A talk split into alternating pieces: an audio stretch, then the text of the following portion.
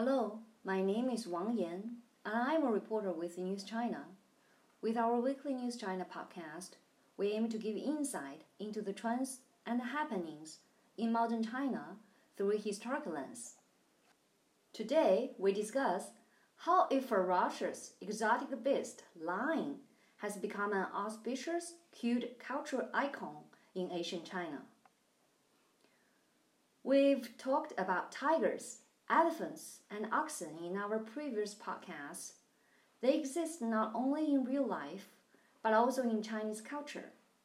There is a unique animal species which was much more imaginary than real for ancient Chinese. They carry significant psychological codes. On the curved eaves of the buildings in the Forbidden City or Palace Museum in Beijing, there is a row of animal figurines perched in different postures. They are regarded as auspicious beasts which protect people from danger or bring good luck. Some exist only in the imagination, including dragons and phoenix. Few people know all the names of these mythical beasts. There are 10 animal figurines on each corner of Taihe Hall or the Hall of Supreme Harmony, more than any other buildings in the Palace Museum. Each has a purpose. For example, Xia Yu, with a dragon's body and a fish tail, can prevent fire, which would be devastating to the ancient imperial palace which is built mainly from wood. A piqiu artifact is often seen in houses or offices of people who want to get or keep rich. Piqiu is thought to be the ninth son of the dragon. It eats gold, silver, or other treasures and never releases them.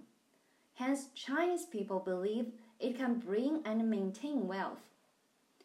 The most famous auspicious beasts in ancient China are the azure dragon, the white tiger, the black tortoise, and the vermilion bird. According to Taoism, they guard the east, the west, the north, and the south, respectively. The phoenix, qilin, and piqiu are also important auspicious beasts in ancient China. They all have a strange appearance, a mishmash of different animals. For example, the piqiu has a dragon head, a tiger mouth and paws, the body of a lion, stag horns, and a leopard teeth and tail. A qilin has a lion head, the body of a stag, and dragon scales. How did ancient Chinese compose these strange looking animals? In some ways, they look similar. Lions feature heavily in several imaginary animals. For example, as we already mentioned, a qilin has a lion's head and piqiu a lion's body.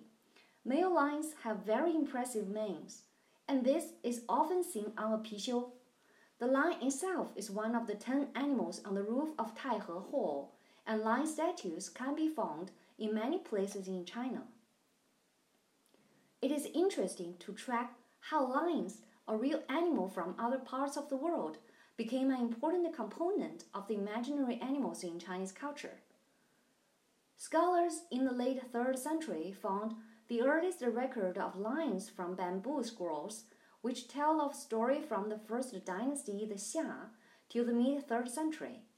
The scrolls were uncovered by tomb readers in late 3rd century and then were compiled and explained by scholars in the following two decades.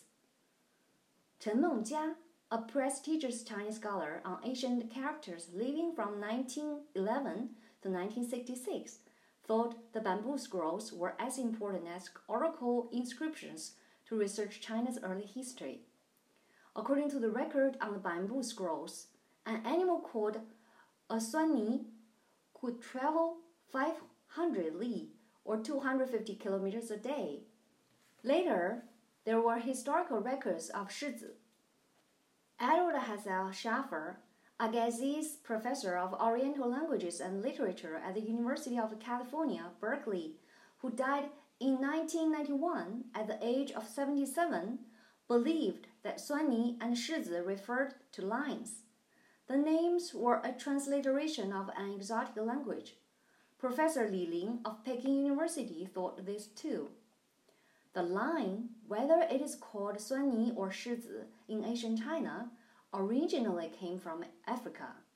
It tracked from Egypt into Europe and Asia Minor, from the Mediterranean and into the Iranian plateau and India. There was no human intervention in their migration. There are two subspecies of Asian lions Persian lions and Indian lions.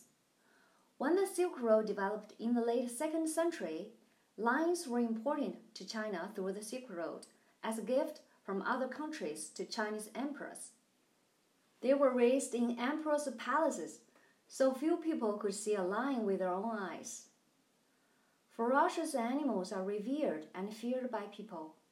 This is true for both lions and tigers. To today, the debate about which is more powerful, a lion or a tiger, attracts a lot of attention in online discussions. But it seems that in ancient China, lions were more revered and feared than tigers.